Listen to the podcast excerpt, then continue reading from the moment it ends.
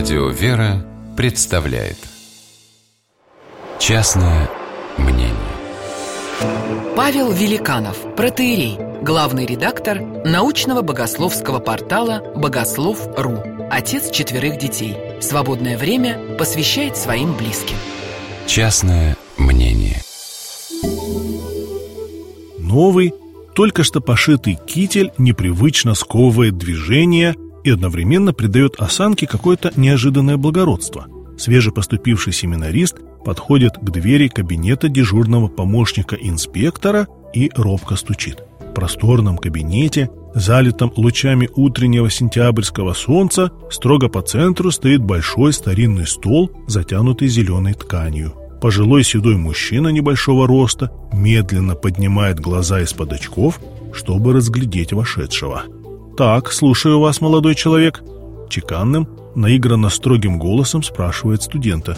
Юноша почему-то совершенно теряется и напрочь забывает, как зовут дежурного помощника. Василий Иван, то ли Василий Иванович, то ли Иван Васильевич. Ум лихорадочно пытается вспомнить. Эх, была не была. «Здравствуйте, Василий Иванович. Меня к вам отправил староста курса». Смущенно улыбаясь, обращается семинарист. Лицо мужчины медленно краснеет. Он снимает с носа очки, и с легким раздражением подчеркнуто громко говорит «Здравствуйте, Петька!»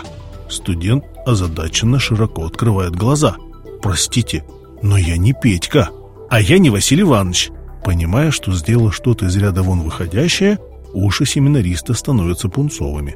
Пройдет совсем немного времени, и он узнает, что Иван Васильевич – это не просто один из дежурных помощников, это живая легенда – при одном произнесении имени которого всем все становится понятно. Что такое дежурный помощник инспектора в семинарии, может понять только тот, кто хотя бы несколько месяцев пожил в духовной школе. Это низшая административная должность на самом острие столкновения интересов студенчества и начальства. В этом непрекращающемся напряжении любой раскрывает свою сущность, даже если очень этого не хочет.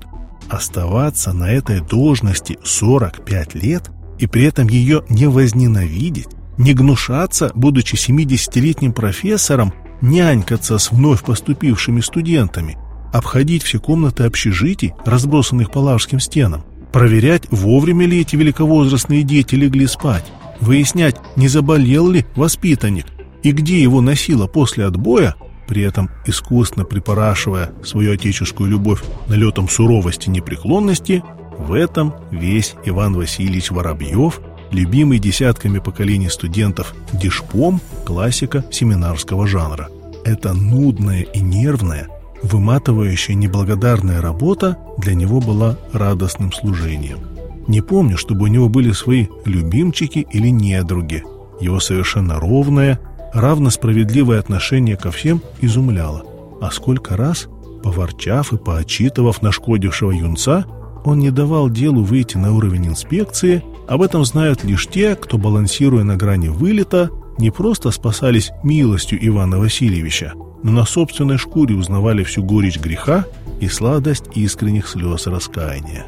Умер он тихо и незаметно, как и жил, никого не обременяя, оставив в сердцах тысяч священников неизгладимый след неотступной, покрывающий все Христовой любви. Частное мнение